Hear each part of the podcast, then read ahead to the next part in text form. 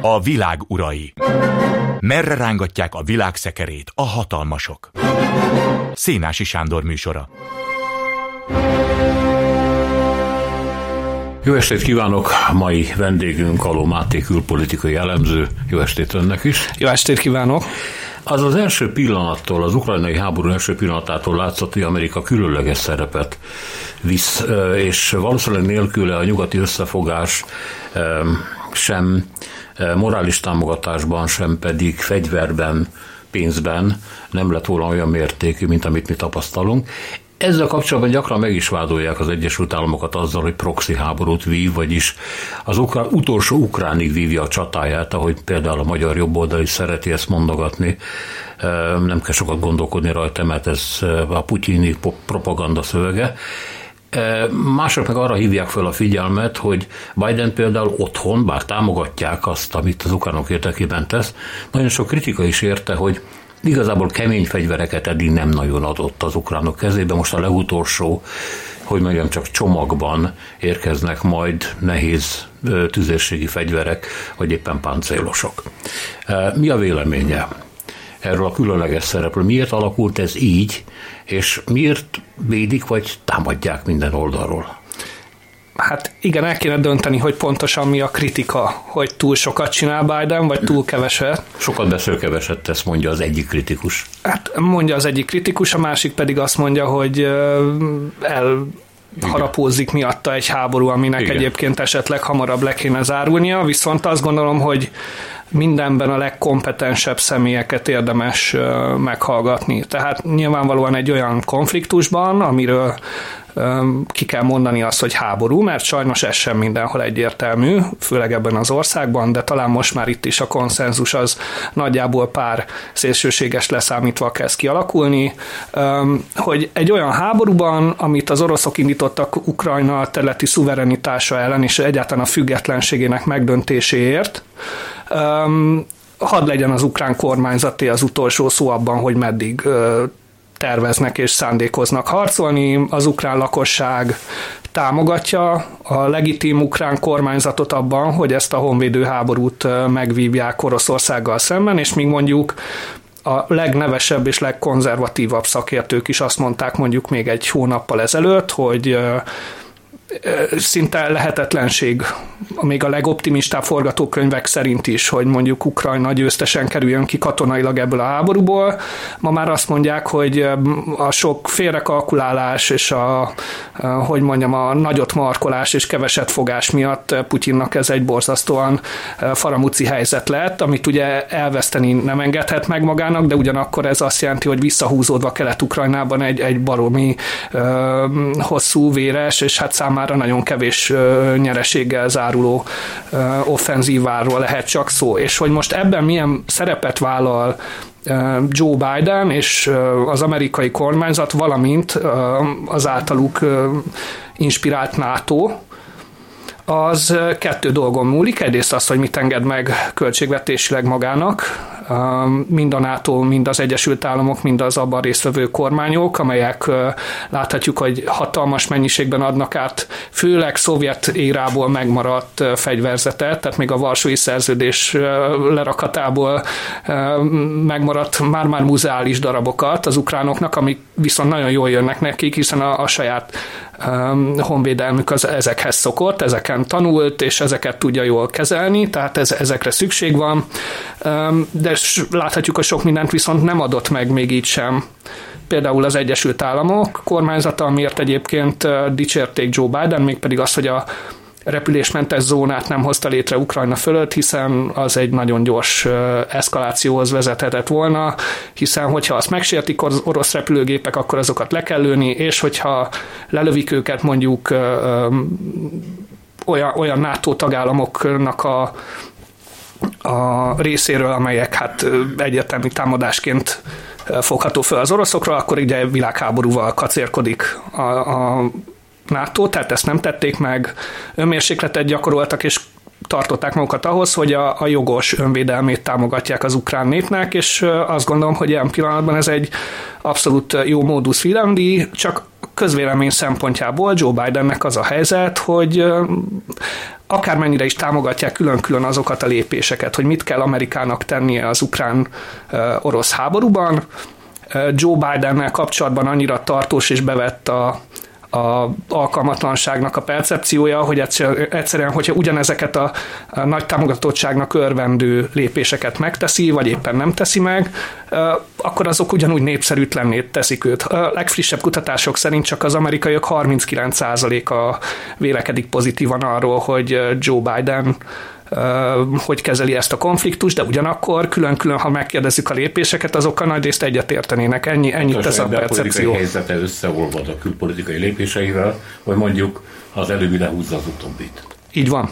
Így van, és ebből nagyon nehéz bármilyen más területen is szabadulnia. Hát igen, de mondhatta volna Biden azt, hogy hát Ukrajna messze van. Ukrajna messze van, én a kínaiakkal akarok foglalkozni, mint ahogy mondják is természetesen, és mint ahogy a hivatalba lépése után azért találkozott először Putyinnal, hogy letudja ezt az egész orosz ügyet, lerázza a válláról, megállapodjon vele valamiben, aztán koncentráljon Kínára. Vagy mondhatta volna azt, hogy igen, hát ez egy disznóság, a nyugatnak ki kell állni Ukrajna mellett, de nem ilyen hevesen. Hát ugye azért már lehet, hogy kevés hogy mondjam, van limitja annak, hogy milyen pénzeket lehet elkölteni, de hát legutóbb 1,7 milliárd dollárról volt szó, egy újabb pénzösszegről, amit dollár százmilliók előztek meg. Tehát itt már rettenetes mennyiségű pénz folyt el. De nem mondta azt, hogy messze van, vagy pedig korlátozott a, a részvételem a támogatásban. Igen, ez, ez egy nagyon hosszú és nagyon faramuci küzdelem Oroszország ellen, hiszen annak viszont akár védelmi kiadások terén is megtérülése lehet, hogyha mondjuk explicit elveszteni ezt a konfliktust Oroszország, és főleg a nagyon komoly szankciós politikák, amelyekkel már ugye így is részleges államcsődbe kényszerítették az orosz államháztartást a nyugati államok. Ha ezt a nyomást még képes elviselni a nyugati társadalmaknak a közvéleménye, akkor, akkor le tudja rövidíteni ezt a konfliktust, és az azzal járó fájdalmakat, ugye itt az energiapiacoktól kezdve az egyéb más import-export problémák kon keresztül tényleg az utazáson át az egyéb más tőkebe fagyasztásokig nagyon fájdalmas ez nagyon sok társadalomnak, de ugyanakkor, hogyha gyorsabban sikerülne lezárni ezt a konfliktust adott esetben, akkor, akkor ezek a úgymond befektetések, fájdalmas befektetések, ezek ha nem is megtérülnének, de gyorsabban visszatérnének a, a jogos gazdáikhoz. Tehát a, a, ilyen szempontból van ebben ráció, hogy az USA ezt megteszi, másfelől pedig ott az a nagy, hatalmas nagy PR nyomás, ami mondjuk az Zelenszky kormányzat részéről a, a nyugati államokat éri. Láthatjuk, hogy nem mindenki reagál azért olyan jól rá. A választási nyomás alatt lévő Macron elnöknél láthattuk ennek nyomait, vagy a német kancellárnál is, aki hát nem annyira örülnek neki, hogy Zelenszky úgymond ultimátumot ad a, annak az EU-nak, és annak a vagy legfelső... A német államfőt, mert azt mondja, hogy nincs vele beszélni valója, hiszen nincs kompetenciája. Hát nyilvánvalóan emögött persze az áll, hogy Steinmeier elnöknek azért a, a, a északi áramlat és has, hasonló más német-orosz együttműködési formákban azért a bábáskodás szerepe azért kijutott. Nem csak, Schröder volt, emö, emögött, ha azt, azt nézzük, ha nem is összekacsintás szinten, hiszen ennél jóval többről van szó, de, de egy német egység van emögött, tehát akárhogy is nézzük, nem egy morálisan tekintve a leg szebb jelenség, de, de ez létezik, hiszen a német gazdaságnak energiaforrásokra van szüksége, és ezt így teremtik elő. Nagyon máshonnan nem tud jönni a gáz. Nyilván lehet diversifikálni és átalakítani az energiapiacot, de főleg az utóbbi évtizedben, amikor láthattuk, hogy Fukushima hatására Németország elkezdett lemondani atomerőművekről, ugye vissza kellett térni jelentős mértékben a foszilis energiaforrásokhoz, hiszen láthatjuk azt, hogy az alternatív energiaforrások még nem tudnak, főleg egy Németországhoz hasonló felvevő piacot kellőképpen ellátni a következő egy-két évtizedben, tehát kizárásos alapon valamivel hajtani kell a gazdaságot, ez pedig az orosz gáz. Hogyan számolnak az amerikaiak az ukrajnai háborúval kapcsolatban? Arra gondolok, hogy, mint említette, nem jön rosszul Oroszország meggyengülése az Egyesült Államoknak. De annyira azért nem fog meggyengülni, hogy ne játszom valamiképpen döntő szerepet a térségben. Viszont itt van egy másik érdekes dolog, a Kína szimptóma. Ugye a oroszok rögtön elkezdtek Kínának több olajat és gázt ajánlatni, annak következtében, hogy látják, hogy az európaiak sorra fordulnak el ezektől a forrásoktól, vagy legalábbis akarnak. Kína viszont minden én középen állók felkiáltás mellett is, mint a húzódna vissza egy picit az oroszoktól, és ezt, mint a Washington megérezte volna a legutóbbi ajánlatában, már azt mondta, hogy Pekingnek és Washingtonnak össze kell fogniuk, hogy megvédjék a nemzetközi fizetési rendszert, amiből ugye ennek a jelentős részéből az orosz bankokat kizárták. Tehát valamiképpen szövetséget ajánl, hogy mentsék meg a nyugati kereskedelmet, aminek része Kína, és nem annyira része Oroszország. Igen, ez hatalmas nyomás, és Kínának is rengeteg veszteni valója van ezzel kapcsolatban, és hát nyilvánvalóan Amerika és a nyugati országok azért nyerekben érezve magukat presszionálják Kínát például az, azzal is, hogy nyilvánuljon meg elítélőleg a, a mondjuk a bucsai mészárlással kapcsolatban, amit mind a mai napig nem tettek meg, és az újgurokat tekintve valószínűleg nem is várható, hogy ezt megtegyék, de, de hogy legalább érezzék azt, hogy itt van egy olyan nemzetközi közvélemény, ami ha közvetlen erőt nem is tud adni a nyugatiaknak, de, de a vásárlóerőt meg tudja mozgatni, és hát láthatjuk azt, hogy egy olyan példát is tatuálhat a kínaiak számára, hogy nem lehet egyszerűen mindent megtenni. Tehát, hogyha mondjuk a következő évtizedben az arra, arról szőtt volna, vagy szövegetett volna terveket Kína, hogy mondjuk ott Tajvan környékén, vagy a dél-kínai tengeren, vagy egyéb más ilyen vitatott területeken elkezd akciózni, azért kétszer is meg fogja ezek után gondolni,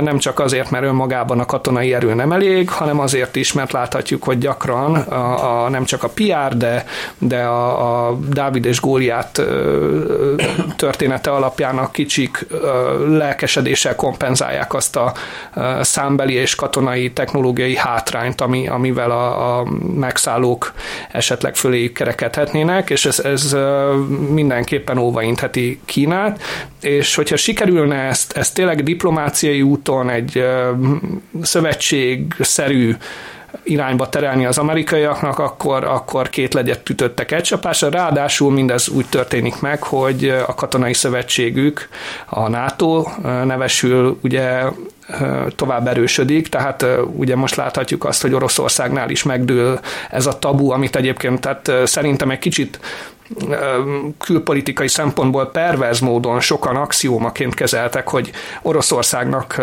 joga van egy pufferzónához maga körül évszázadok óta, ugye a Baltikum, a, a kelet-európai prériknek a területe, ugye itt Ukrajna, Fehér Oroszország, vagy akár Lengyelországnak, a történelmi Lengyelországnak részei, hogy ez, ez mint hogy megilletné egy ütköző zónaként az oroszokat.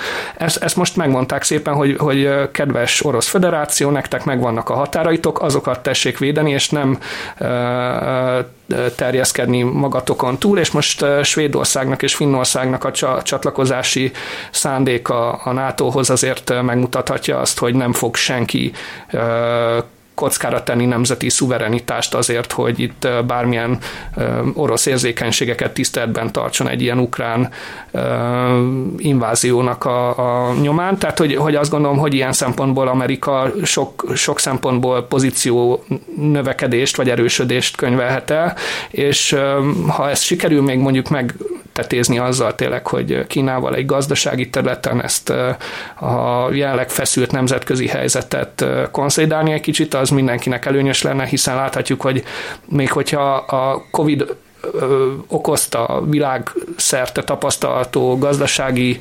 visszalendülés megtorpant, a hatalmas nagy infláció és az energia piaci válság hatására tényleg nagy szükség van egy megnyugvásra jelen pillanatban.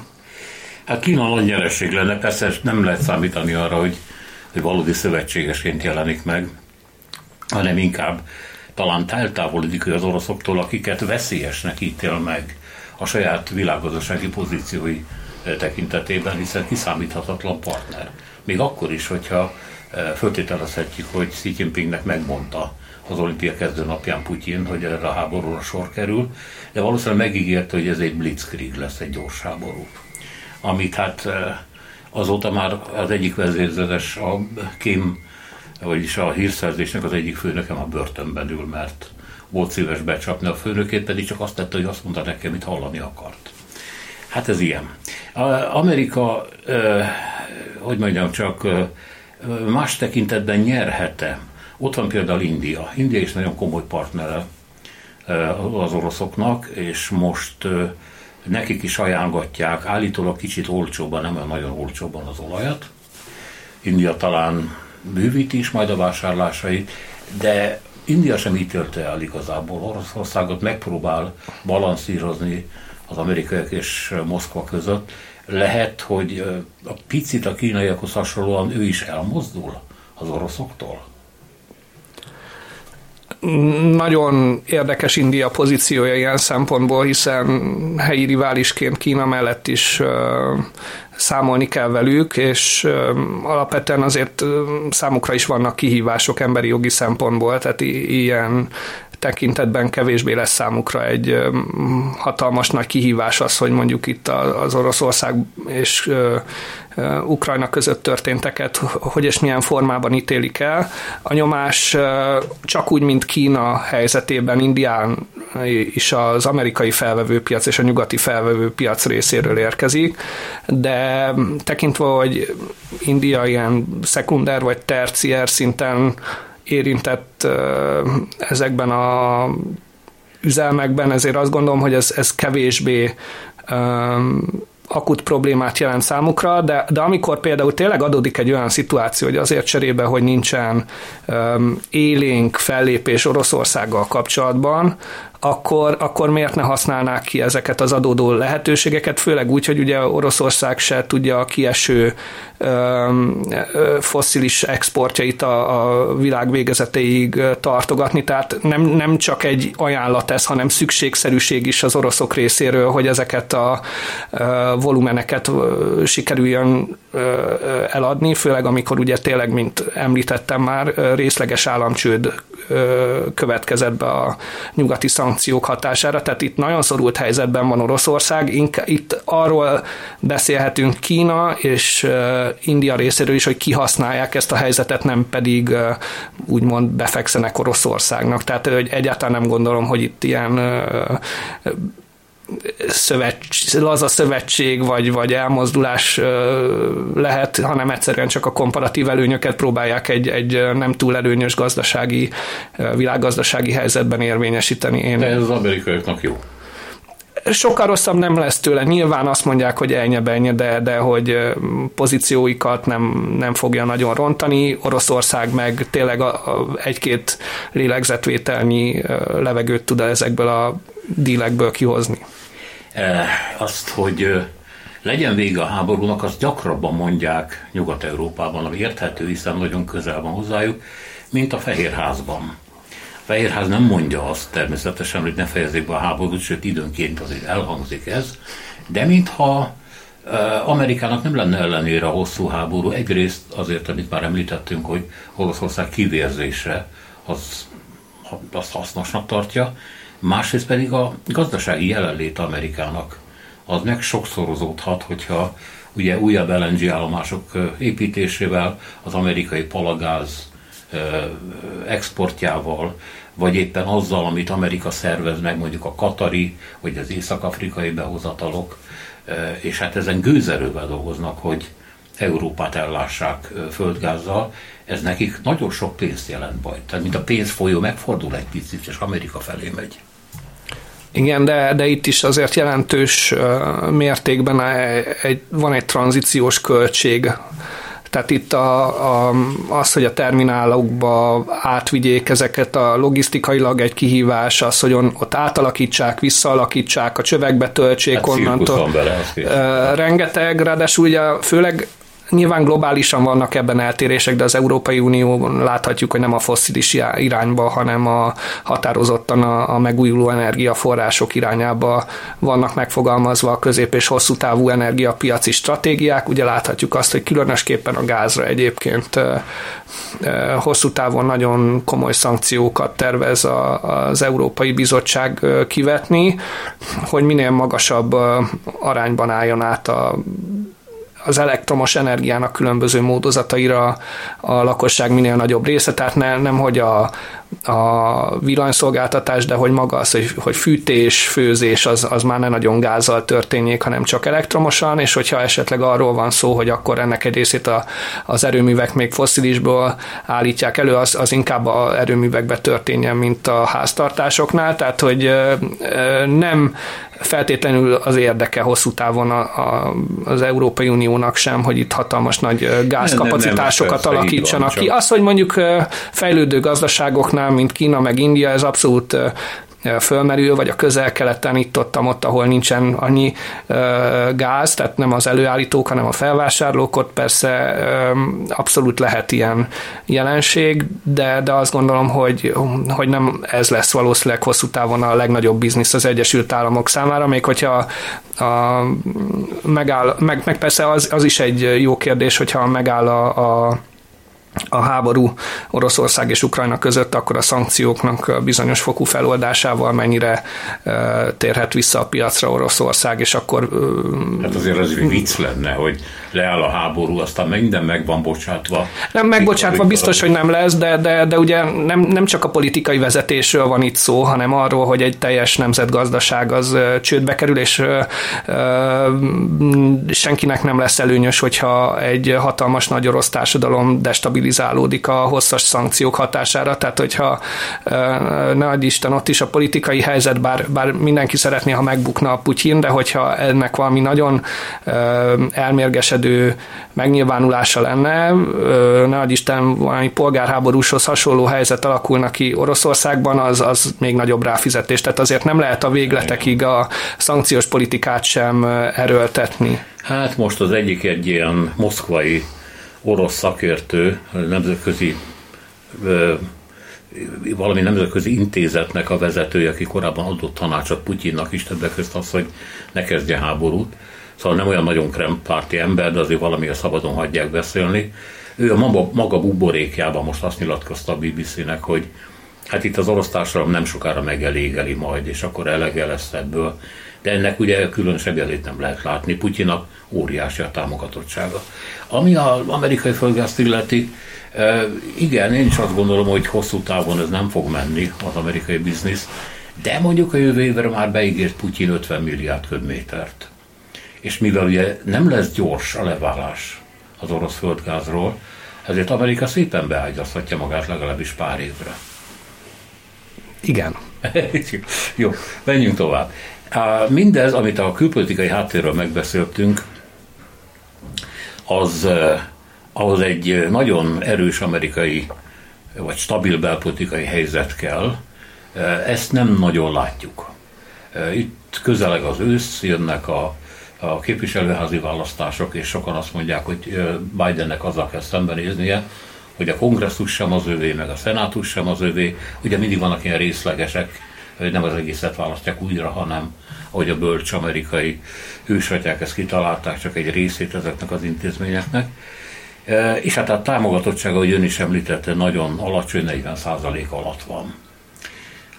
Ha mondjuk jön egy másfajta összetételű képviselőház, és szenátus, ahol az alelnök már nem tudja játszani a mérleg szerepét, akkor az amerikai hozzáállás az ukrajnai háborúhoz más lesz? Nem gondolom. Ne, nem gondolom, hogy ebbe jelentős különbség lenne a kettő párt álláspontja között jelen pillanatban. De ugyanakkor a nagy része annak az intézkedés csomagnak, amit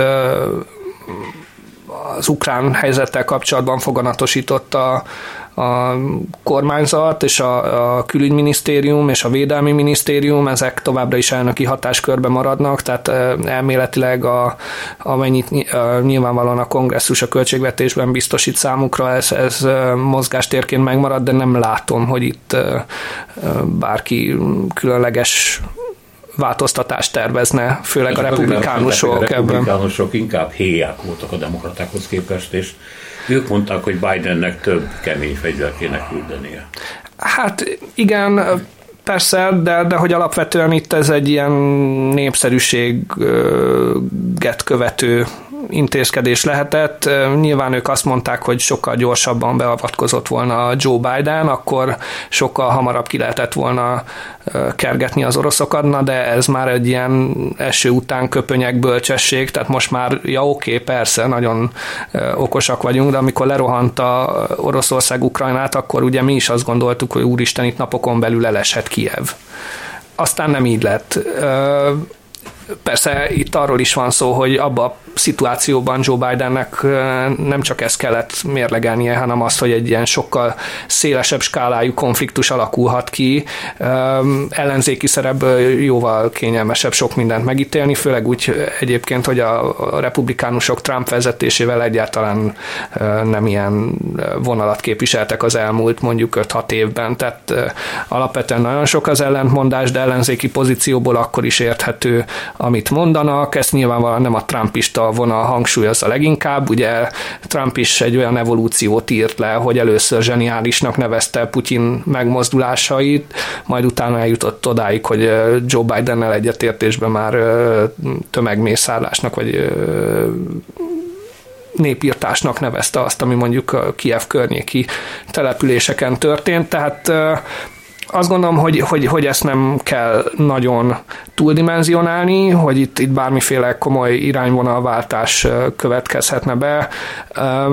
Viszont nagy problémái lesznek Bidennek. Azt láthatjuk, hogy a korábbi demokrata elnökökhöz képest itt végignéztem Jimmy Carter-től Bill Clintonon át Obamáig, mindannyian inkább a 40-es, 40-50-es sávnak a közepén helyezkedtek el népszerűségileg, most pedig Joe Biden épp, hogy eléri a 40%-ot, vagy 41, 41 százalékot népszerűségi mutatóiban, ami növekedhet, de, de tekintve azt, hogy bár a munkanélküliség visszacsökkent majdnem a válság előtti szintre 3,6 százalékos. A GDP növekedés ugye a teljes 2020-as összeomlás után tavaly majdnem 10 százalékos volt, most az is úgy néz ki, hogy le fog csökkenni 3 százalékosra a növekedés a 2022-es költségvetési évben az infláció ugyanakkor az Egyesült Államokban jelen pillanatban, mint Magyarországon, 8,5 százalékos.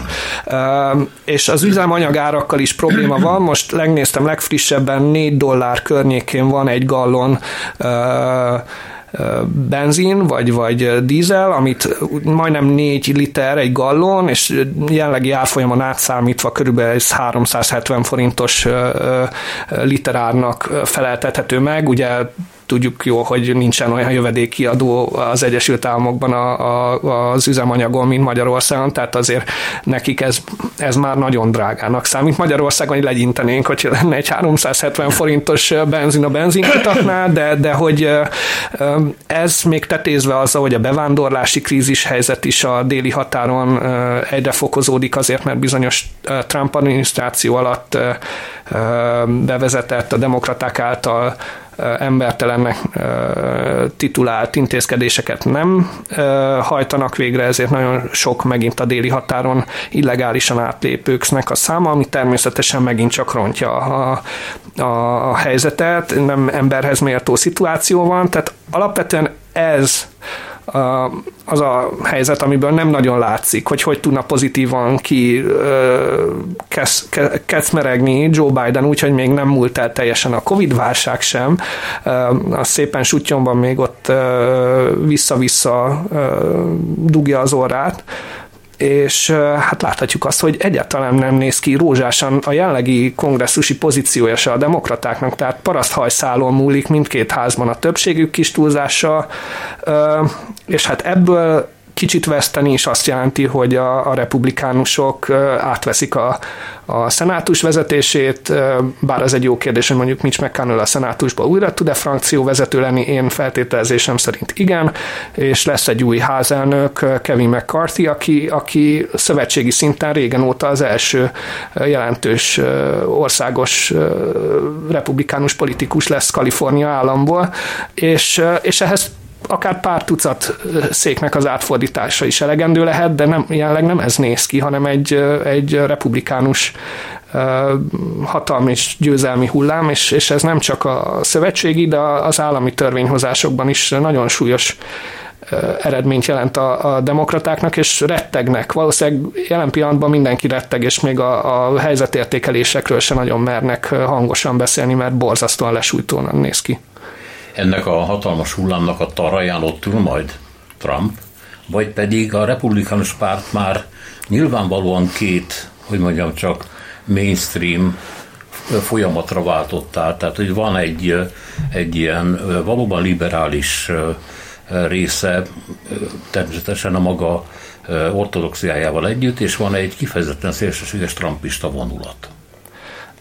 Donald Trumpnak a befolyása továbbra is nagy, és a népszerűsége nagy a republikánus szavazók körében nem omlott össze. És ez egy rókafogta csuka helyzet a republikánusok számára, hiszen láthattuk a, a most novemberi választások, vagy hát most már egy kicsit, az már majdnem fél éve volt, de hogy azon láthattuk, hogy nem republik, vagy nem trumpista republikánus jelöltek is nagyon jól tudnak szerepelni, de ettől függetlenül ez nem jelenti azt, hogy ettől automatikusan megszabadultak Trumptól, sőt, az a kérdés, hogy ki tudják-e azt lobbizni nála, hogy, hogy ennek mekkora ellentételezés lehet a, az ára, azt nem tudom, hogy ne induljon el, hogy egyáltalán erre van-e lehetőség, de... De, de ha elindul, akkor képviselőnek indulna el, nem? Nem, miért ne indulhatna el elnöknek? Hát minden Már, alkot... Most ősszel? Nem most ősszel, ja, de a következő elnök választáson. De most ugye... Nem, nem, nem, hát most, most az, az, hogy most a félidős választáson bármilyen pozícióra elinduljon, az, az irreális. Nem, itt csak, csak is az elnöki pozícióról lehet szó. Ne, én már, bocsánat, egy kicsit előre Jaj. gondolkodtam 2024-de, de, de hogy ilyen pillanatban még abszolút királycsináló, de, de mondjuk lesznek más visszatérő jelöltek is. Már a mostani naptári évben a leghosszabb ideje képviselő alap alaszkai eh, Don Young elhunyt, és az ő helyére most eh, időközi időközi választásokat írnak ki, és eh, úgy néz ki, hogy Sarah Palin bejelentkezett képviselőjelöltnek, visszatérhet, ugye kormányzó volt, mielőtt John McCain-nek az alelnök jelöltje lett volna 2008-ban, és hát helyek közel kihagyásokkal, de, de hogy bemaradt az amerikai közéletben a jobb oldal sztárjaként, és hát most úgy néz ki, hogy a kongresszusba beülhet egy új szerepbe, ez egy, ez egy érdekes pozíció lenne, de láthatjuk, hogy a republikánusoknál minden ilyen benne van a pakliban és a félidős választások után nem gondolom, hogy olyan komoly erőviszony átrendeződés lehetne bárhol, hogy itt trumpista jelölteket kiszavaznának az előválasztásokon nagy számban a, a párton belül, bár nyilván a háttérben szépen csendben a pártelit az fog ezen munkálkodni, hogy, hogy megfúrjon egy-kettő trumpista képviselőt, aki országos szinten többet visz, mint amennyit helyben hoz de, de tényleg nem, nem számítok durvább átrendeződésre. Itt az lesz a fontos kérdés tényleg, hogy 2022-es siker után, mert hogy ez tényleg szinte kizárt, hogy ne egy hatalmas siker legyen számukra, bár politikában hetek alatt változhatnak a dolgok, de jelen állás szerint nem úgy néz ki, hogy, hogy mi buktathatná meg ezt a Trumpista irányvonalat, úgyhogy vagy a legjobb eset a párt elit számára az lehet, hogyha Trump azt mondja, hogy jó, oké, jöjjön egy fiatalabb vagy egy lendületesebb jelölt, mondjuk Ron DeSantis kormányzó Floridából, vagy egyéb más konzervatív zászlóvivő. De akkor az nem Trump, Trump, lenne, Trump támogatásával, de akkor az azt jelenti, hogy Trump ennek megkérni az árát mert hogy ugye továbbra is jelentős adósságai vannak, amiket törlesztenie kell, és ezzel a pozícióval, amit most betölt, ezzel folyamatosan kaszíroz be pénzt, és, és úgy, hogy nincsen hivatalban, ez, ez neki most ez a fennmaradásának a, úgymond az áloga, úgyhogy neki, neki kell egy ilyen kifizetési összeg, úgymond megzsarolhatja a pártot, hogy ennek megszabja Igen, az árát. Ha, ha neki ekkora befolyása van, a republikánusokra pontosabban maradt, akkor mi lesz azzal a jelszóval, hogy America First? Az America First azt jelenti, hogy nem kalandozunk a világban, nem védelmezünk meg mindenféle demokratikus érdekeket, csak a fizetnek érte, és hogy egyáltalán magunkkal, magunk dolgával akarunk törődni. És ez az ukrajnai háború szempontjából, ha ez áthatja, vagy valamennyire áthatja a republikánus eh, képviselőket, szenátorokat, akkor mégiscsak változik valamit a külpolitika. Azt gondolom, hogy nem. Ez, ez, ez azért mondom, mert a, a külügyminisztérium és a védelmi minisztérium szempontjából főleg amikor kétpárti konszenzus van a, a ukránok támogatásáról, nem tud semmilyen költségvetési, államháztartási vagy geopolitikai, nagy stratégiai kérdés úgy változni, hogy, hogy ebből kifaroljon az Egyesült Államok. Hát ez egyrészt PR szempontjából is nagyon rosszul néz neki, hagyni egy, egy morálisan abszolút támogatott célt elhalni, úgyhogy egyébként ahogy említette is korábban, hogy a republikánusok rákontráztak még a, a demokratákra, hogy még többet, még határozottabban kellett volna segíteni az ukránokon, nem látom ennek a realitását. Tehát, hogy miért vállalná be ezt Donald Trump, én, én, én úgy látom, hogy, hogy ez, ezt hagy, hagyni fogják kifutni, és azt gondolom, hogy a 2024-es elnökválasztásra már ez ilyen vagy olyan módon, de, de meg fog oldódni legalábbis első, első lépések terén a, ez a konfliktus. Még egy dolgot kihagytunk azért, ez az amerikai jelenléte, Európában elkezdtünk erről beszélni, de csak gazdaságilag. Katonailag és politikailag is egy nagy visszatérése az, hogy Amerika ott van. Ott van az ukránok mögött, ilyen napi szinten. Ugye hát az ukrán meg az amerikai elnök tényleg két naponta beszélnek több órát egymással, és utána indulnak a hatalmas szállítógépek, leszállnak a Ukrajnát övező országokban, Lengyelországban, ahova egyébként amerikai katonák érkeznek, mint Magyarországra is, a Baltikumba is érkeznek amerikai katonák, nem sokan, de a jelenlétük nő. És az ember arra gondol, hogy ez a egy Unió, Amerika, egyáltalán Európa, Amerika viszony is valahogy változóban van, a kölcsönös gyanakvástól, ami még a Biden első hónapjait is áthatotta, vagy távolságtartásban mondjuk, ez most már egy nagyon kemény ráutaltság látszik kiépülni. Igen, mert hatalmas nagy pénzügyi vonzata van a védekezésnek, ami, ami érthető módon leginkább a nato tud jönni. Ettől függetlenül már évek óta, hogyha csak az íróasztal mellett is, de van már egy ilyen dihotómia, hogy az Európai Unió védelmi szinten meg tudja határozni önmagát, úgyhogy elég jelentős tagállami ellentétek vannak bizonyos kérdésekben. Lássuk csak mondjuk Magyarországot a mostani szituációban, amikor mi azt mondjuk, hogy itt semmiféle halálos fegyvert, akárhogy is értelmezzük ezt, amit Orbán Viktor mondott, nem engedünk át Magyarországon, hogy Magyarországról lépjen be Ukrajnába, miközben láthatjuk, hogy a szlovákoktól kezdve a csehken át, a lengyelek, a Baltikum, mindenki küldi a fegyvereket és mindenféle ellátmányokat, utánpótlás, pénzügyi ilyen-olyan segélyt az ukránoknak, hogy mennyire, mennyire tud ez egy Amerikához hasonló erős vezető kéz nélkül működni mondjuk az Európai Unió részéről a közös védelempolitika, egy közös európai védelmi elő, és hogy ez mennyire tud egyáltalán párhuzamosan, ha létrejönne működni a NATO-val. Tehát Amerika nyilvánvalóan a némi brit segítséggel lobbizik azért, hogy, hogy ne nagyon szövegessen, vérmes elképzeléseket ezzel kapcsolatban az EU-s NATO tagoknak a nagy része, de ettől függetlenül ez, ez egy létező kezdeményezés, és több NATO ország ezt az EU-n belül is azért támogatná, de, de hogy Amerika azért ezért nincsen túlzottan oda, tehát hogy, hogy ez, ez, ez mégiscsak egy leválást jelentene sok szempontból. De a katonaság mellett, haditechnika mellett gazdaságilag és politikailag is nagyobb jelenlét, amerikai jelenlét várható?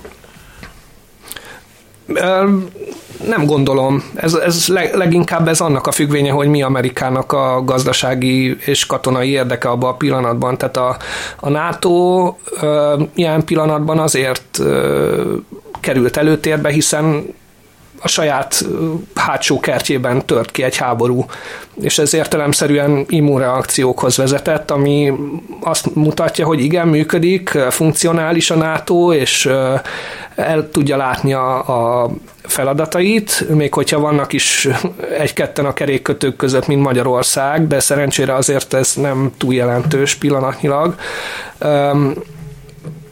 de, de, de az, azt gondolom, hogy ez, ez nem egy hatalmas nagy kisiklás pró vagy kontra irányba, hanem, hanem az a, a körülményekhez való alkalmazkodás.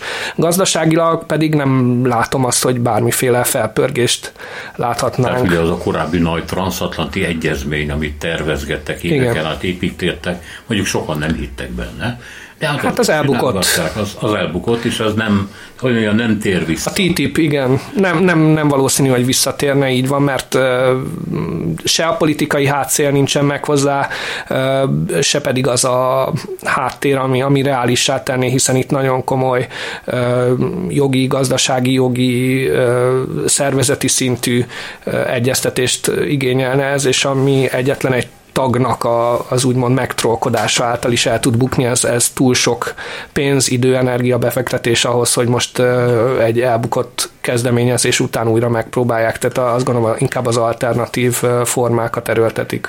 Igen, de Trump esetén még romlott is a helyzet, nem csak, hogy a a TTP nem jött létre, hanem hogy elkezdtek iszonyú vámokat kiszabni egymásra. Hát ő a Mr. Bilateralizmus, tehát hogy ő, ő a egy az egybe megállapodásoknak volt a híve, és ehhez, ha azt veszük, eléggé következetesen tartotta is magát, nem szereti az ilyen szövevényes Jó, de ezek egyességeket. Legalább a Biden korszakban megbeszélték egymással, hogy itt-ott azért mégis levesznek ezekből a vámokból? Hát, Vagy nem, történt semmi? Jelentős változások nem történtek, de azért a, a vámháború enyhült valamelyes, de, de, de az, az kell, hogy mondjam, hogy rendszer szintű változás nincs, viszont azt gondolom, hogy maga a hozzáállás lett barátibb, és ennek meg lehet találni a, a kompenzációit más területeken az együttműködésnek a, a növelésével, tehát azt gondolom, hogy mert csak a kérdés második felére jutott el, hogy, hogy pontosan mi, a, mi volt, mire volt kiegyezve ez a kérdés. Azt gondolom, hogy itt rendszer szintű változásra a rövid távon nincs se pro, se kontra irány. Hát kontra irányba egyáltalán nem, hiszen azért nem volt egy túl pozitív kiindulási alap, de, de hogy um, én nem számítok. Aha. Jó, akkor térjünk vissza még a demokratákhoz, akik ugye ebben a pillanatban még irányítják Amerika részvételét ebben a háborúban, hiszen Amerika részt vesz ebben a háborúban a szállításaival, a pénzével és a támogatásával. Azt megbeszéltük, hogy en, ha politikai változások történnek, tehát republikánus túlső lesz a képviselőházban, ez nem befolyásolja a dolgot, de még nem jutottunk el odáig, hogy voltaképpen a demokraták hogy kerültek ilyen szörnyű helyzetbe. Ugye két hatalmas csomagot akartak átnyomni, legalábbis Biden, amit, ha jól tudom, ezt már többször megbeszéltük, ugye éppen, hogy mondjam, a saját lábukban fölbukó demokraták tettek lehetetlenné, hiszen nem egyik demokrata képviselő vagy szenátor volt hajlandó ezeket megszavazni.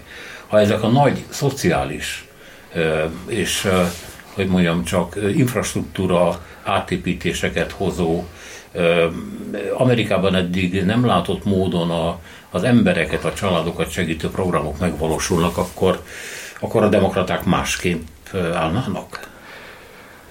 Hát nagyon sok a ha ebbe a mondatban, és a helyzet az, hogy egy picit rossz lóra tettek a demokraták a mostani irányvonallal, hiszen már gazdasági szükségszerűségből a COVID válság idején hatalmas pénzösszegeket injektáltak a gazdaságba azért, hogy megmentsenek munkahelyeket, egzisztenciákat, stb. stb. Majd ennek a farvizén terjesztettek be olyan további programokat a demokraták, amelyek az állami szubvenciót ö, úgy növelték volna meg, hogy közben párhuzamosan kialakult ez a nagyon-nagyon egészségtelen inflációs ö, nyomás a gazdaságban. Na most azért nem kell ö, akadémiai közgazdásznak lenni ahhoz, hogy tudjuk, hogy mi történik akkor, hogyha egy magas inflációnál még több pénzt kezd el ö, kitolni magából az állam a piacokra, tehát hogy, hogy ennek, ennek a gazdaság gazdasági realitása most pillanatnyilag megszűnt, és nem látom, hogy helyette mit tudnának kínálni az amerikaiaknak a, a demokraták. Tehát, hogyha ha továbbra is próbálnának ilyen volumenű újraelosztást propagálni, akkor bizony azt egyetül adóemeléssel lehetne megoldani. Valószínűleg a Fed részéről, tehát a szövetségi központi bank részéről valamilyen kamatemelése is szükség lesz, ami lassítani fogja a gazdaságot ebben a helyzetben azért, hogy megmentse a dollárt, de, de, de hogy alapvetően nem, nem látom, hogy egy ilyen helyzetben ki kezdene kampányolni adóemelésekkel, járó csomagokkal, tehát hogy, hogy más pedig nem látok helyette. Most gyorsan, ami, amivel biztos, hogy rengeteget fognak előhozakodni a kampányba az, hogy sikerült egy legfelsőbb bírósági tagot cserélnie Bidenéknek szépen csendben. Uh, Ketanji Brown Jackson bírónőre uh, gondolok itt, akit uh, ha jól emlékszem, múlt héten vagy az előtti héten szavaztak meg a szenátusban. Hát azért, amit az ő meghallgatásán a republikánusok művöltek, az nem volt semmi. Nem volt semmi, de, de sajnos ehhez már hozzászokhattunk. Ugye Brett Kavanaugh-nak a kinevezését, hogyha vesszük, vagy Amy Coney beretet, tehát itt, itt sajnos ez a a két párti csatározásnak az egyik legszimbolikusabb csataterévé vált, tetszik vagy nem tetszik. Régen akár még a, a most kinevezett bírók elődjeit 90 fölötti szavazatszámmal a 100 fős szenátusban szavazták meg, még akkor is, hogyha voltak ideológiai ellentétek, most pedig egy ilyen hogy mondjam, ilyen komoly politikai állásfoglalás lett, hogy hogy, hogy szavaznak egyébként elképesztően magasan kvalifikált bírók kinevezésénél, a politikusok pró vagy kontra, nyilvánvalóan a kisúr, kisúlyuk kör még nem ér, érnek föl, másfél pedig, hogy ennek a farvizén, ennek a bírósági helyzetnek a, a farvizén, amiben még bízhatnak a demokraták, szintén egy kicsit ilyen identitáspolitikai, de azért az életre jelentős hatással bíró abortusz kérdést. Most láthatjuk, hogy gombamód szaporodnak a, a legfelsőbb bírósági precedenssel ellentétes tartalmú, szinte teljes abortusztilalmak több államban. De annyira, hogy a legutóbbi például már akkor is tiltja az abortuszt, ha, ha erőszak, így van. És ha vérfertőzés, így van. akkor is tiltja. Így van. Komolyan az ember nem hiszi el, hogy ez Amerika. Hát pontosabban tiltani nem tiltják, hanem szankcionálják. Ez azt jelenti, hogy a nőket nem büntethetik, de azt, aki a szolgáltatást ö, nyújtotta, 100 ezer dollárig és 10 évig terjedő szabadságvesztéssel szankcionálhatják. Ezek az arra lettek kitalálva ezek a törvényjavaslatok, amik szinte copy-paste lettek benyújtva több republikánus vezetésű fő főleg déli államban, az az egyetlen célra lettek kitalálva, hogy elvigyék ezt az ügyet a legfelsőbb bíróság, és ott egy döntés szülessen a jelenlegi 6-3-as konzervatív többséggel, és abban bíznak, hogy megváltozik a, a, a jogi precedens, ugye más bírósági szisztémában működnek értelemszerűen, és hogyha ez megtörtént, akkor ez szimbolikus győzelmet aratnának, de ugyanakkor kontra oldalon a demokraták is tudnak ezzel mozgósítani szavazókat, csak hát az a helyzet, hogy az a kormányzati teljesítmény az még így sem lesz elegendő ahhoz, hogy az identitáspolitikával vagy a hasonló ilyen szimbolikus politizálással vissza tudjanak hozni olyan embereket, akik viszont azt mondják, hogy inkább a 8,5 százalékos infláció alapján fog szavazni, és nem a, az az abortusz tilalom miatt. Hát pláne, hogyha olyan államban él, ahol ez nem fenyeget. Igen.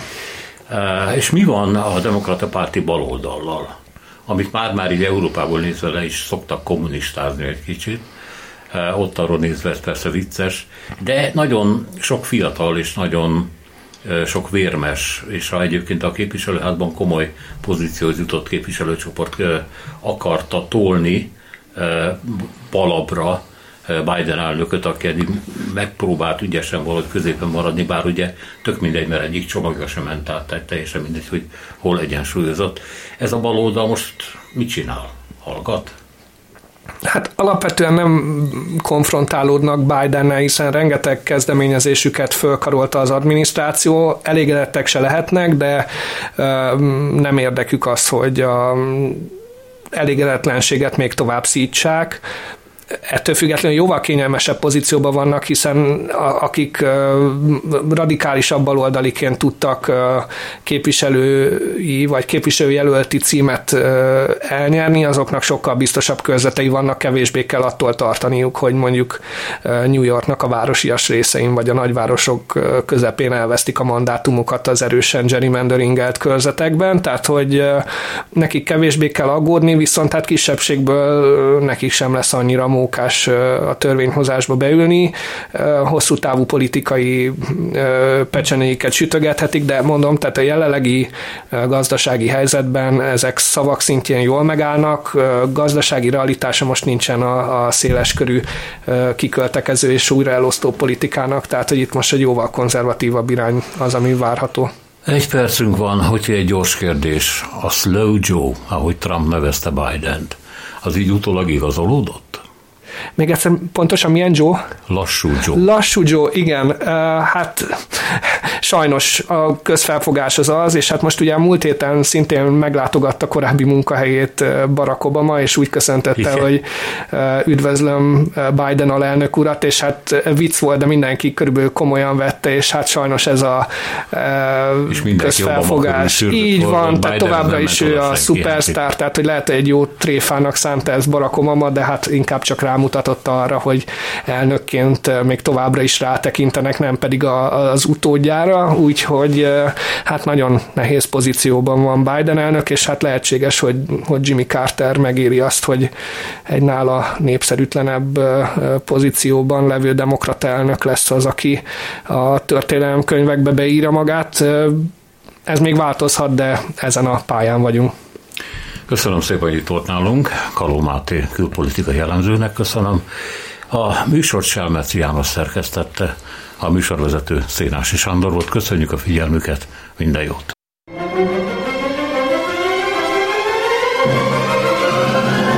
A Világ Urai című műsorunkat és Szénási Sándor műsorvezetőt hallották.